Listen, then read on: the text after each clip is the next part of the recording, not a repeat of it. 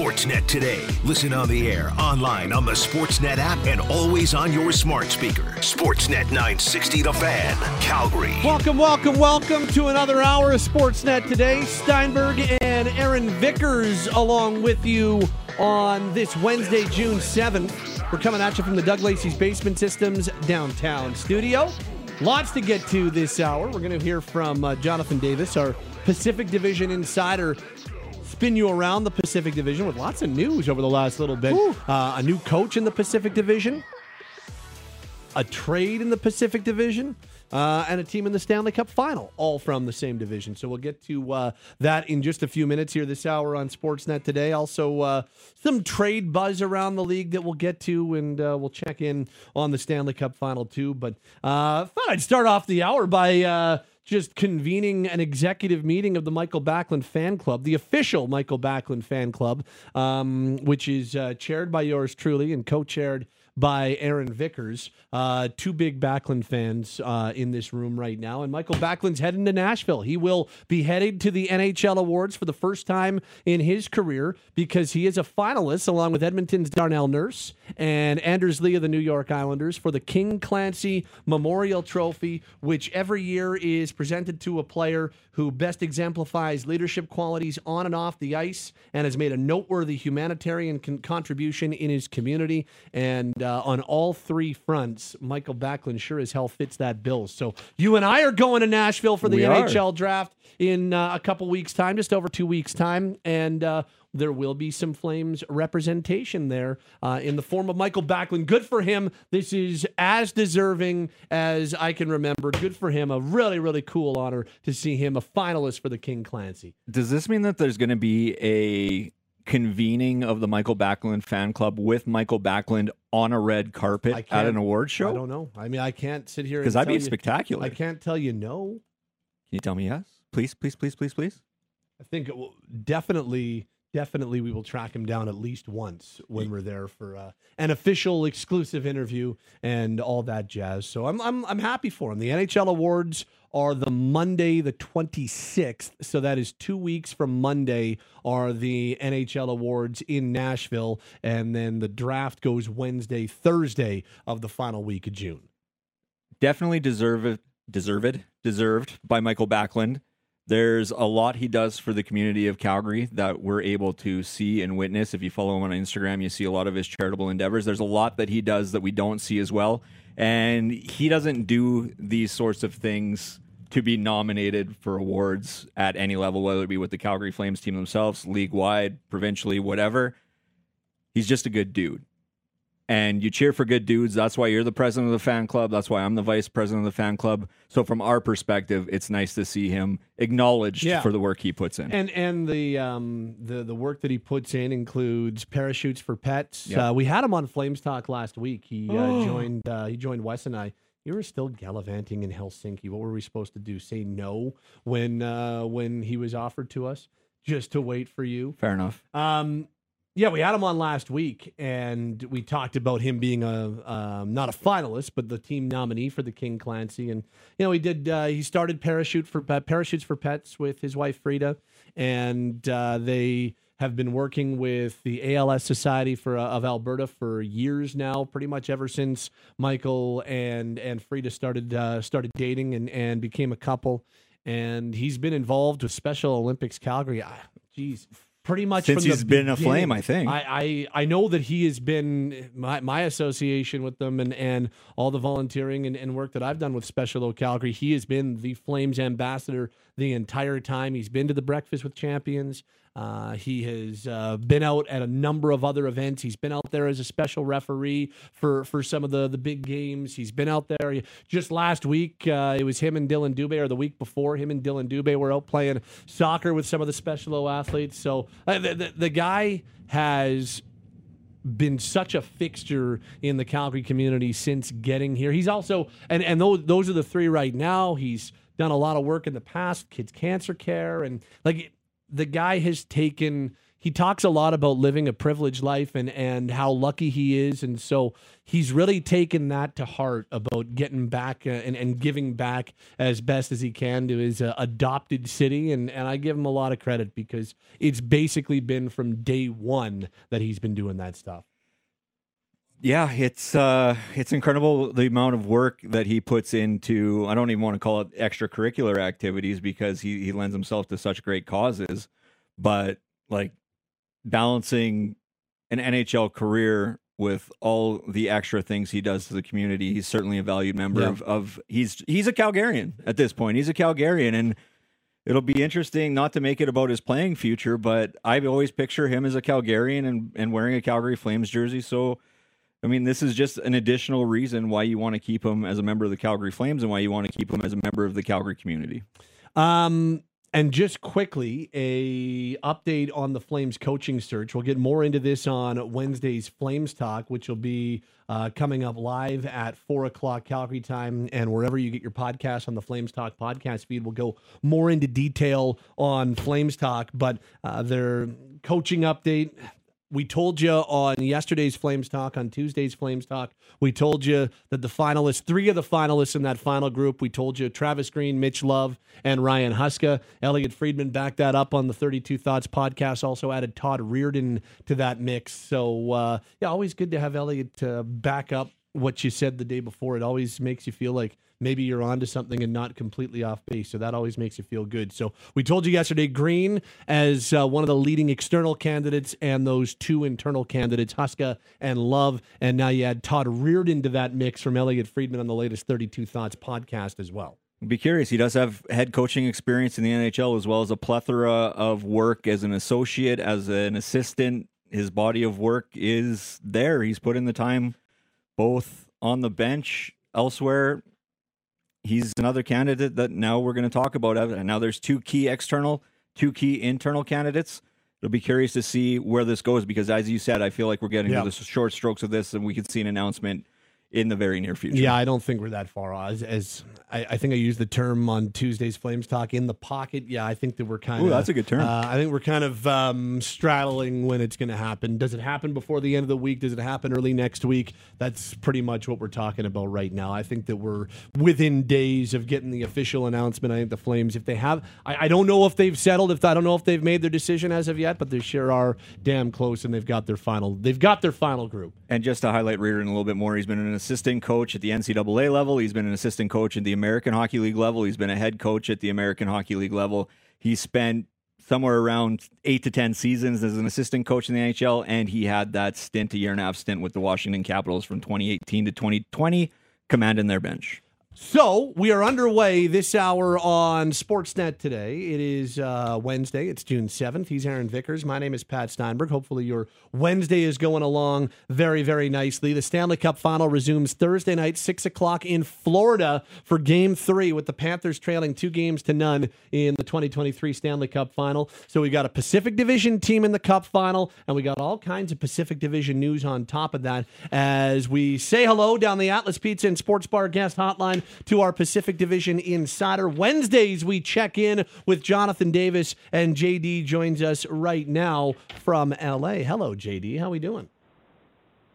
Doing great. How are you guys? Uh, doing well, doing well, and and uh, good to have you on as always. I, I want to get to some of the Pacific Division news. A big trade involving the LA Kings. Uh, some news out of Anaheim and Seattle as well. But let's start with the Stanley Cup Final because the Vegas Golden Knights representing the Western Conference in the Cup Final, and they're two games away from their first ever Stanley Cup. Just uh, your thoughts on the first two games of the Cup Final and uh, Vegas winning both of them by rather lopsided scores. Well, I, I'd say dominating would be one word for the most part. I mean, you know, Pat, I, I wasn't sure after game one, you know, how how much trouble Florida may be in, only because, you know, they didn't play their best game. They were tied at two after 40 minutes, and then, you know, the ice caved in on them, uh, and they, you know, they tried to make the game a bar fight, and then they tried to do the same thing in game two. Uh, Vegas has just done a phenomenal job, and you know, I, I guess you know we really shouldn't be surprised because as as a greater run that the Edmonton Oilers had down the stretch, they couldn't get past the Vegas Golden Knights for that top seed. So, you know, Vegas just continues to do what they've done in the regular season. I mean, you know, what is it? It's uh, 18 different guys or 19 different guys with a goal and 20 with a point, and you know, you've, you know, and obviously right now Jonathan Marchessault is on quite a heater to say the least with 12 goals in the last 12 games. And Adin Hill, who didn't wasn't didn't have to be the difference, I don't think, in the first three rounds, you know, has been the difference at least on a couple of key key moments through the first two games. Yeah, well, and that's and that's one of the areas that I don't know if it's gotten enough talk, and that is the the goaltending disparity. I don't think Bobrovsky was bad in game one, but he was outplayed by Hill. He gets pulled in game two, and as much as it was a 7 2 final, uh, I, I, thought Hill was very, very strong once again. Like Adin Hill, kind of quietly, because of how lopsided the scores have been, has been a really, really important part of this through two games. He has, but I think, you know, look, outside of the Nick Cousins, you know, incredible uh, paddle save, I think they, you know, Vegas has done a great job in allowing him to see the puck. And, you know, any goaltender will tell you it definitely makes it a lot easier if you can see and you're not, you know, Bob's had to fight fight around defensemen or, or the opposing forward. Adin Hill has not had to do that, and that's just a credit to the way Vegas has played all year and continued in the playoffs. And I'm not here to minimize what he's done. It's just this is really, you know, this has been a total team effort, and Vegas shows you why you know, and I think you know that they were able to play with five different goalies during the regular season. They stick to a system. It doesn't matter who's in net. They don't change the way they play, and yeah. it's really shown here in the playoffs. Who's uh who's your Conn Smythe uh, front runner if Vegas ends up winning? Is it Eichel? Is it Marchessault? Like who's your who is your Conn Smythe front runner for them? Yeah, there's no question it's Jonathan Marchessault, and you know going uh, what was it going into game two, you know, you could uh, get Jonathan Marchessault at plus 450. Um, after game two, he's now the, the he is the clubhouse leader at minus 105. So, uh, you know, they're, they're right now with the betting community, he is the odds-on favorite right now, and, and I think that's fair. I mean, you know, goals definitely sell. Uh, J- Jack Eichel has played great, uh, been a really good 200-foot player as we like to say, William Karlsson has done a solid job as well in shutting down the opposition, especially at five on five play. But, you know, 12 goals in 12 games for Jonathan Marchessault has boosted him, you know, to the top of the betting board. And and finally on the Cup final, just I, I, know that we talk about the Pacific Division and that's that's mainly our focus, but just a thought on Florida. We know that they have been on the ropes before and have bounced back and have won a series going back to round one. Just are they done? Are are, are the Florida Panthers still to be heard from here? Yeah, well, you, you know, you, just based upon what they did against Boston, you know, they were able to dig themselves out of a, a three-one hole. And God, I wish I had the, the Stones to to take a, a flyer on them to win the cup. At, a, uh, at that point, they were 178 to one to win the cup. Yeah, I mean, I think that they, you know, that they they're still alive, but they can't try to play this bar fight game against Vegas, who wants no part of it. Yeah, that is very true, and uh, they need they need Matthew Tkachuk to stop falling into that bar fight. I like that that bar fight type of mentality uh, yeah. because he, yeah. he just hasn't been the same guy through the first two games of this series. They need him to get away from the antics and get back to being an elite hockey player. There's no question. There, there's no question about it that uh, that that's the case. Uh, we're talking to Jonathan Davis. He is our Pacific Division insider from NHL Network and NHL Network Radio. He joins us Wednesdays here on Sportsnet today. Let's dive in on that big three way trade involving the LA Kings and, and LA in terms of what they return tangibly. Yeah, not the, the sexiest of returns in that Philadelphia Columbus deal that they were a part of yesterday. Just uh, your thoughts on that three way trade that saw Cal Petersen as a, as a big piece moved out. They uh, gave up a second round pick in the move. Just over uh, overall, what's your feeling on that three way trade from an LA perspective? Yeah, I think Rob Blake hit a grand slam. Uh, it was phenomenal. You know, cap space is king. How you know being able to move Cal Petersen uh, and his five million dollar contract. Uh, you know, that that's huge. And you know, the other two players that they moved, you know, Sean Walker and and uh, and Grans, uh, who was playing in the Ontario League. I mean, it, you know, they've got enough depth on defense that you know they're they're not going to miss these guys. There's just only so many spots, so. Uh, you know, and that even gets accentuated by the, you know, re-signing Gavrikov to the two-year deal. So they traded guys that I don't think were going to be, you know, necessarily on their roster next season. Uh, so yeah, that's a huge, a huge success for Rob Blake. Now, he still has a lot of work to do. Mm-hmm. They have to find themselves a goalie. I mean, you know, at the end of the day, they're still in the same situation that they were last season. You know, don't know what's going to happen with Korpisalo, and if it's not, they can't re-sign him. You know, that's still the big question in Los Angeles. And then they've got he's still got other contracts to deal with. I mean, they have to make. You know, they've got other signings they need to make. Gabe Vilardi, you know, being one that you know two years ago we never would have thought, oh, really they're going to have to sign Gabe, big deal. Well, you know they're going to have to sign Gabe, and that number is going to have to start with at least a four. And you've already got guys like Trevor Moore and Alex Iafallo making, you know, just over four, and then you've got one year left with Viktor Arvidsson, and he's at five and change, and I they they can't afford to keep all three of those forwards, and so Rob Blake still has a lot of work to do, but for yesterday, you know, he definitely deserves, you know, a big uh, a big pat on the back.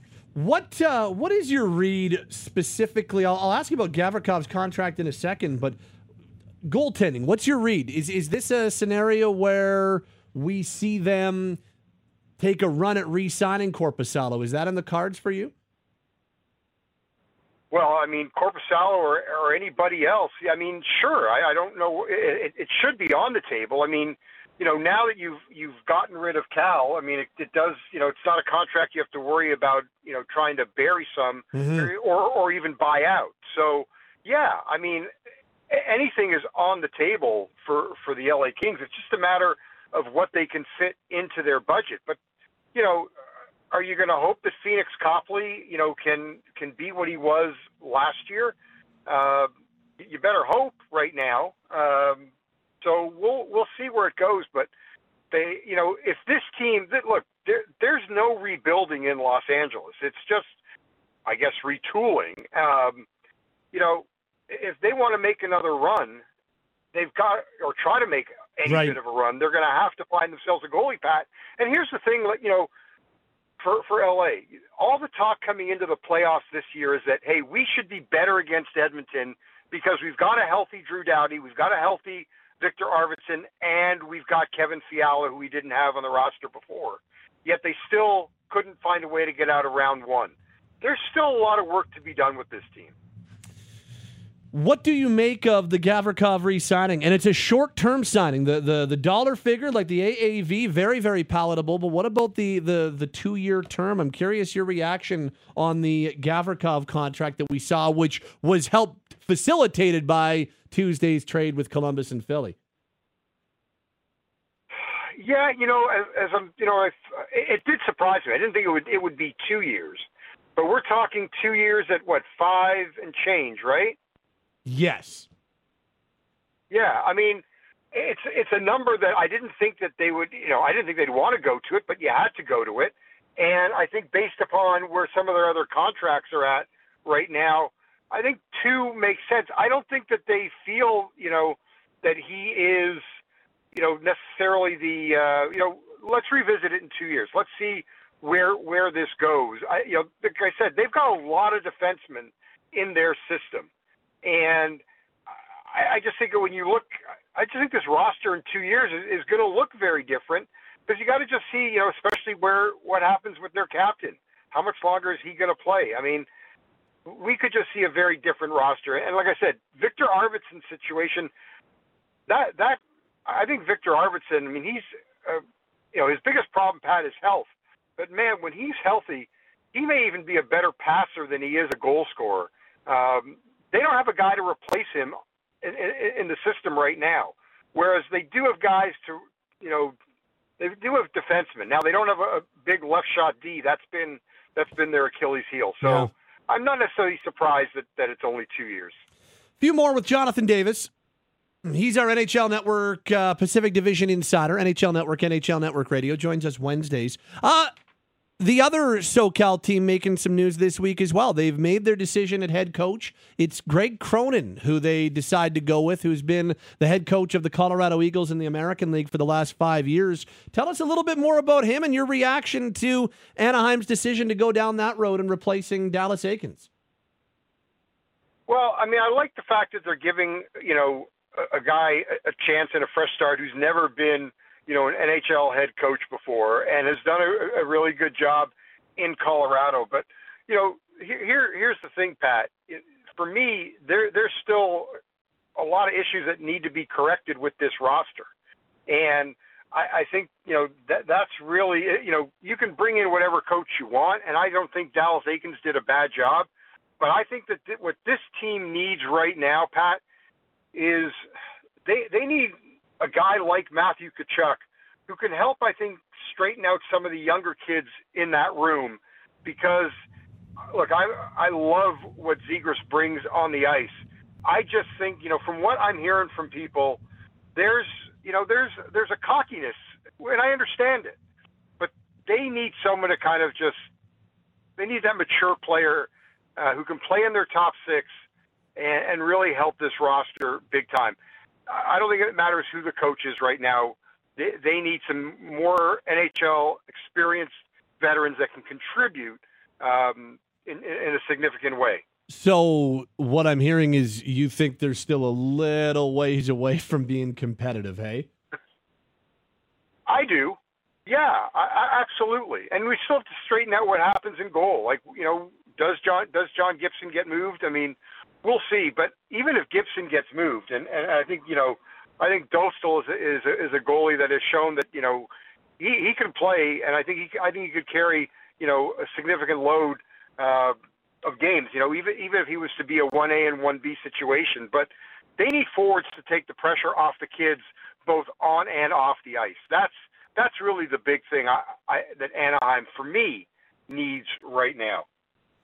Final uh, final topic, and that would be the Seattle Kraken. Last week, extending Ron Francis as general manager, and you know there were a lot of there, there was a lot of criticism on the way Francis went about his business in expansion. Like they chose that player instead of that guy. This guy was available, and they went with this. And and year one was was not a great year. They did not have the Cinderella story in in year one uh, like Vegas did, but they get to the playoffs in year two. And boy, they make some noise and they win a playoff round. And it was, uh, uh and they, they they eliminate the defending Stanley Cup champions for heaven's sake the, the Seattle Kraken have turned themselves into a, a, pretty solid organization in year two. I'm just curious your thoughts on the job Ron Francis has done here. Well, you, you can't argue with it. There, there's no question about it. And uh, yeah, I mean, I, I think that he learned, you know, he learned from Vegas, uh, and, and I think other teams also may have learned, you know, from from the Vegas expansion and, and how they would go about in protecting players. And so I think that you know Ron Francis was realistic that hey, look, you know, I don't necessarily I don't need to make a splash in year one. I mean, look, Bill Foley, you know, had the approach, uh, you know, that what he said he said to his his organization, we are going to make the playoffs within year three, and we're going to win a cup by year six. I'm not sure if you know Jerry Bruckheimer and and uh, and Leiweke and everyone else is part of that management and ownership group in Seattle felt that that was necessary. So, you know, Ron exercised his patience, and hey, it's uh, it paid off this year, and we'll, we'll and it's paid off for him in, in a well-deserved extension. You can't argue with what this team is doing. I mean, the, again, the philosophy is is that the sum of the parts is great has been greater than any one individual. Yeah. When you look at, I don't think anyone in their forward group, Pat, played less than ten minutes a game. So, uh, you know, hey, everybody feels a part of it, and you know, credit to Ron Francis. And and look, the other big surprise was I, I think Pat, did we expect Dave Hakstol, you know, to do the to to be the guy? Like I didn't like when when they first named him. Like really, it's kind of interesting. Yeah. Didn't didn't you know? So it's worked. It's worked in Seattle, and uh, you know, Ron, Ron Francis is the architect, and, and give him credit for it. A lot of people wonder whether or not there'll be a team that drops off next year. This year they they make the playoffs. They they have the year they did, but maybe maybe not poised to repeat next year. Where do you fall on that? Well, but I don't think anybody necessarily played above their weight. I mean, you know, look, Jared McCann scored 40. Uh, look, that was a surprise. But again, you know, you had guys that all got to contribute, and no one was asked to, you know, to to do too much. They said the way the ice time was spread out, and let's remember, they're going to have Shane Wright next year. You would think on that roster. So, you know, there there there's potentially a really nice addition, right? Had a nice finish you know, in, in the AHL. Uh, so, you know, and then you had the kid that was brought up. Um, oh my God, uh, scored his first shift. Uh, yeah, now I. Uh, I know who you're talking about. Now I can't remember. I'm going to go find it while you continue talking. Yeah. So. Oh, Kartye. You know, um, Tye Kartye. Yeah. Your crack research staff, Mr. Vickers, did he come up with that? Vicker, yes, he did. Vickers, Vickers, uh, Vickers screamed it at me. Quick Google fingers. uh, there you go. Give him an extra an extra five bucks now, right? Oh, that's whoa, whoa! What do you think? What do you mean an extra? What's this extra stuff I keep hearing about? yeah, he said this is all contra. okay, I'll give you half my salary, Aaron. yeah, we pay you good too. yeah. Um, yeah. Okay. So yeah, I digress. But yeah, so I, I, I, I, I really, I don't think so. I don't necessarily see the fall off in, in Seattle. And, and Pat, the other thing was, I, we talked about it a couple times during the year, but I still go back to a conversation with John Forslund, their broadcaster, who said to me the biggest, one of the biggest things that hurt them in year one was COVID. The guys didn't get a chance to really bond and get to know each other. That changed immediately, you know, before they hit the ice in year two you know, as the restrictions changed. And, you know, that was something that he said to me back in like November, December um, of the season, and not something that he said in the playoffs. So that was, you know, something that he recognized early on. Good to uh, catch up with you as always, my friend. We had uh, some crack research right in the middle of it, and hey, lots of stuff yeah. going on in this Pacific Division, even though there's only one team in it still playing. Thanks for joining us as always. We'll do it again next week, hey? All right, bud. Take care. Jonathan Davis, he is our Pacific Division insider, NHL Network, NHL Network Radio. He joins us Wednesdays, and he joins us on the Atlas Pizza and Sports Barcast Hotline. 15 time Consumer's Choice Award winner at 6060 Memorial Drive Northeast. For pickup or delivery, call 403 248 3344. Some that was some good. I should have just said it was off the top of my head, right? Like, yeah, that would have been more no, impressive. Yeah, I would have sold myself out. Could have really really pump those future considerations chops. You uh, you live, you learn, you dribble, you shoot, you hope for the best. I, I, I appreciate the honesty. The honesty's good. He's Vickers. I'm Steinberg. This is Sportsnet today. Around the corner, pour a little cold water. I hate to do this, but we'll pour some cold water. Not even us there will just there, there was some cold water poured on one of the more popular Flames social media trade rumors out there. Uh, we will uh, uh, we'll, we'll hear why there was cold water poured on it when we come back. That says Sportsnet today continues, and at the top of the hour, it's Flames talk right here on Sportsnet 960 The Fan. Back to Sportsnet today on Sportsnet 960 The Fan. Well, there's been a lot of talk about the Columbus Blue Jackets potentially moving their third overall selection at the 2023 NHL draft later this month. Welcome back. Sportsnet today. Steinberg and Aaron Vickers along with you. And one of the hottest social media trade rumors Ooh. out there.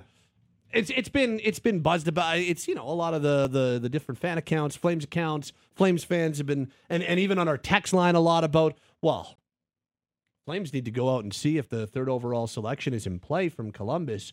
Make Lindholm a package or, or part of the package that would get the Flames number three overall. Wes and I talked a little bit about this last week on Flames Talk. It just it seems very unrealistic because third overall picks don't move.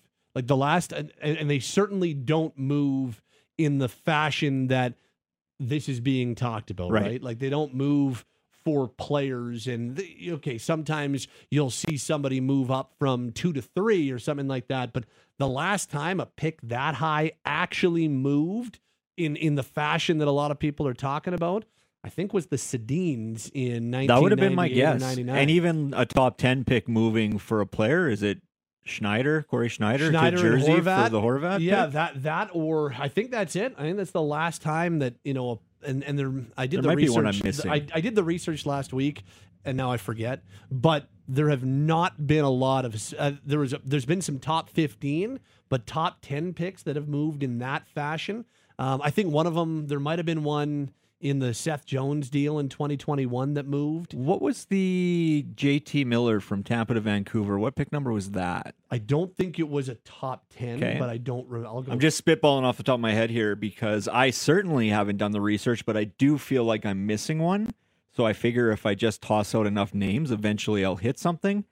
That said, you're not giving me a note of affirmation, so I'm assuming Not I missed.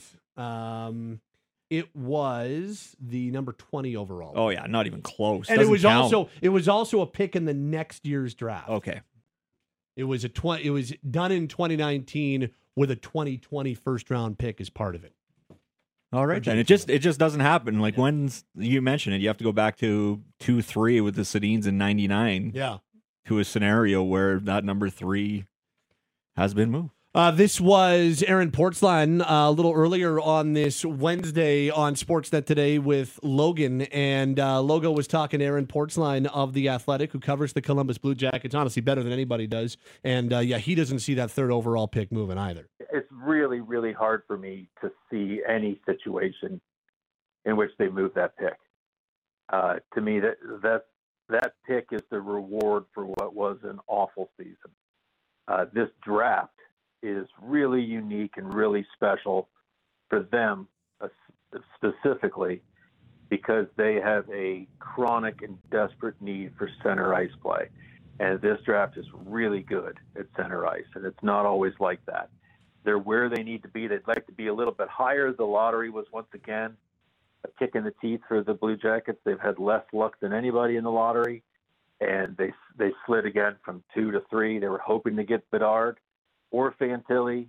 Now that now they got to wait and see who's sitting for them three. Probably Smith or Carlsson, but I don't see any scenario unless there's something coming out of out of just the clear blue sky that we've not seen before. I don't see someone fixing center ice for them in a trade that would involve the number three overall pick. So, and I don't think that's all that much of a surprise when you really think about it. Uh, this is this is a very very significant pick, and it's one of the deepest, if not deepest, draft in decades. I just it doesn't make a, a ton of sense to suggest that that number three overall pick would ever have been on the move, let alone in a deal. Like I, I don't think it's out of the question that the Flames, if they felt like they had to trade Elias Lindholm, could target Columbus's landing spot for him. I think that's a, a an interesting conversation to have. I just don't think the number three overall pick would uh, be a part or or the type of asset that would come back the other way. I would have bought into this more if the rumor started today, started Wednesday, as opposed to what a month ago or so, somewhere in that range. Because yes, Tuesday saw the Columbus Blue Jackets move a first round pick in a deal that brought That's in the other part. They've twenty six year old another Provorov. first round pick. Now they're less likely to move another one. But if they're diverging off the path of rebuild to wanting to contend immediately, and we talked on Tuesday about Johnny Gaudreau maybe altering the course of their plan a little bit, and you've got a GM in Jarmo Kekalainen who is probably feeling a lot of heat after making a move like that, after making a couple different signings last year and not fielding a team that was nearly as competitive as they probably hoped, wanting to accelerate that open window of competitiveness and moving that number three pick. But if you look at their roster, both what they have now and what they're going to have in the next year to two years, Leo Carlsson fits this mold of Kent Johnson, Cole Sillinger, Stanislav Svozil, David Jiricek, Denton Mateychuk, Kirill Marchenko much more than an Elias Lindholm does. And I understand the excitement or the idea or, or how this would have gained steam simply because the guy going to Columbus had a career year, 40 goals, 80 points, riding shotgun to Johnny Gaudreau. and maybe that relationship helps nurture it. But I just don't see, and all due respect to Elias Lindholm and the Calgary Flames, I don't know what that package would have to look like in order to move off an asset like Leo Carlsson, who is a legit top three player in this draft. I think there might even be some whispers, some intrigue over whether or not what he was able to do at the World Championship versus Adam Fantilli in different scenarios on different rosters, of course. But Leo Carlsson was a number one center who ended up sliding a little bit over to the wing, whereas Adam Fantilli was more of a little bit of a depth player. But you see Leo Carlsson on that international ice, and he's bigger than six three. I can tell you that right now after standing across from him. And now you're looking at a guy that could project to be a top 15 number one center if he hits his development curve properly. That is going to be asset controlled for however many years at an entry level contract, first and foremost. And then whether it be a bridge or a long term contract, he's going to be cheaper and longer to control than an Elias Lindholm. And with what the, what the Columbus Blue Jackets, pardon me, have in terms of their prospect cupboard and in terms of their first year and second year NHLers, Leo Carlsson fits that group more than Elias Lindholm does to me. Well, and look, again, I could see Lindholm being a guy that Columbus wants. I could see Calgary looking at Columbus and saying they've got a need for center and and so I don't think that the connection between the two teams is far-fetched. I just think it's far-fetched to believe that the type of asset the Flames might get back in return would be number 3 overall. And and look, I understand that the it wouldn't be just that. All I'm saying is that I in this draft Columbus is not moving number 3 overall and and especially not moving it to move down 13 spots to pick 16. Lindholm's great, but Lindholm's almost 29, and who the hell knows if he even would want to re-sign that's, with the Columbus Blue Jackets. That's the key thing because this isn't a two-team trade. This is a three-party deal. You need the Columbus Blue Jackets and the Calgary Flames to come to terms on the swap on price.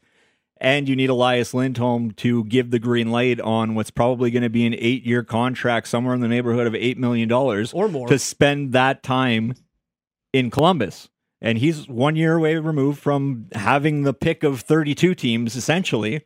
I imagine he can alter his price to land on any one of those 32 teams. Mm-hmm. Those teams will find a way. Now, I'm not saying it's going to be $8 million plus across the 32 league landscape, 32 team landscape, but this is a guy that is 380 days ish away from being able to pick his destination as opposed to opting for okay, maybe it's Calgary, maybe it's Columbus, so on and so forth. Yeah. Like he's got a lot of stay, say a lot of stake in what happens to him, just like Matthew Tkachuk did, and that's assuming he's he's open to he's open to work on a trade versus re-signing with the Calgary Flames as well. Well, look, and again, I still think the the number one thing the Flames need to do is try to re-sign correct Elias Lindholm. It's just that's been out there a lot. We see it on the text line all the time. Like, could this happen? Is this going to happen? Um, it's it's never been you know it's it's it's never been anything more than a fun rumor, but it's also one that we see a lot of. I just when you hear Aaron Portzline, who covers the Blue Jackets closer than anybody and is more dialed in on that team than anybody, and you hear him say he does not see a circumstance where they move that number three overall pick, and especially now after they moved the pick they got in the LA trade at the deadline, so they no longer have that number twenty two overall pick. I just can't see it. And and with the player that you're going you're still going to get a good player at 16 where the Flames pick, but the difference between what you're going to get at 16 and what you're going to get at 3, I don't think a 28, 29 year old Elias Lindholm or other pieces is is going to make up for that. The the type of player that you could get to build a franchise around at number 3 overall to bridge that 13 pick gap to to have a, a pick swap even be part of it. I think is going to be a ridiculous price to pay. You're gunning for a franchise center if you're the Columbus Blue Jackets picking at three. And that's not to say that a player at 16 cannot develop into a franchise type player, but that's not the expectation in the middle of the first round of the draft. That's usually reserved for the top two, top three. In this case, we could possibly see the top four or top five picks be that for a particular team but that's not the expectation placed on a guy that's going to go 16 in this draft class. Um. Okay. So I just wanted. I, I don't like to pour cold water on things, but well, you're I, just relaying. I, I heard that you're, earlier on Wednesday with Logan on Sportsnet today. I, I heard Portzline talking to him. I was like, Okay, well, uh, that's probably it's a pretty important uh, that's a pretty important question to uh, ask, and then a pretty important answer to replay. So I wanted to uh, wanted to do that. Game four, uh, sorry, game four of the Stanley Cup Final will happen, but not before Game three of That the is Stanley the Cup correct Final. order. Yes. Typically, Game three of the Stanley Cup Final goes Thursday night in Florida. Both teams have arrived in South Florida and will play at six o'clock Thursday night, and then a Saturday night game for Game four. Can Florida? Make it a series again back on home ice, or does Vegas take a complete stranglehold of this thing in game number three? We'll have it for you at six o'clock, live right here on Sportsnet 960 The Fan on Thursday. Both teams have arrived. Want to hear a little bit from, uh, I listened to Paul Maurice. Eh, there wasn't a lot of juicy stuff in there. Sergei Bobrovsky will get the start, though, so there's been I, I, don't really think there was ever a question as to who is going to start in net, but now it's confirmed. It will be Sergei Bobrovsky getting the start in net for Florida in game three after he got pulled in game two. But wanted to play a little bit of Bruce Cassidy, the head coach of the Vegas Golden Knights, and his meeting with the media Wednesday in Florida because, hey, his team's got a 2 0 series lead. They've been doing a lot of good things. Here's head coach Bruce Cassidy, part of his chat with the media on Wednesday after practice you've got former captains on other teams in your locker room. You have a group of guys that have been there since the beginning with this Golden Knights team. When you arrived, were you ever surprised or impressed by how everything kind of comes together without there being a bunch of egos or cliques or things like that in that room? Well, you never know, right? There's a lot of good players, top end guys, so you got to sort through that. Um, some of that's coming on us as a staff to make sure we get that message across. That it's about the the crest on the front, not the name on the back, and still have respect for the you know the, what they've accomplished. So there's always that balance.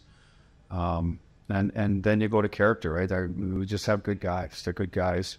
They're, they're willing to do whatever you know is asked, and and and as long as they believe in it, I think they believe in our style of play. There's good defensive structure. There's accountability, but there's also freedom in the offensive side of things. We're not robots out there, so I think it's worked well for our group, and it's really showing here this playoff uh, Marchessault's been so good for so long now. I think it's easy to forget how much he scuffled to build a career, and oftentimes those guys stay hungry, right? Because they had to work for it. Do you see that in him? Uh, I mean, everybody knows what he means to the crew. Yeah. What is he as far as the fire? There's a lot of that, and, and even internal in practice every day. He's he's that guy that wants to outperform. If he's in a white sweater and the other guy's in a gray, then he wants to outperform him. So that's just who Marshy is. He's a competitive guy with, um, you know, with everything he does. It's certainly in practice when it's those type of drills. Sometimes the flow drills is, you know, you see the best out of our group when when our practice isn't going well. We try to build in something competitive, a two on two, a three on three, small ice game, anything to get going. So he's a lot like the rest of our. Now it matters. Something's on at, at stake. It's not just the coach blowing the whistle for a drill that he thinks to help them or something like that. It's it's competitiveness where they get to compete against another. Marshy is probably the top guy at that. And there's a little bit of that history, right? He's had to battle. He's went through different teams in the American League and different teams in the NHL, and and uh, you know, good for him. It's a good mentality. It works for him. Um, and uh, he, he's never to the point where he feels like he can rest or be comfortable. And like I said, it's worked well for his career, and it's working well for him. Just wondering about you, you just mentioned the physicality, and you guys have been able to play within a framework. Uh, what's been the messaging for you guys to play that physical, tough brand of hockey, but stay disciplined?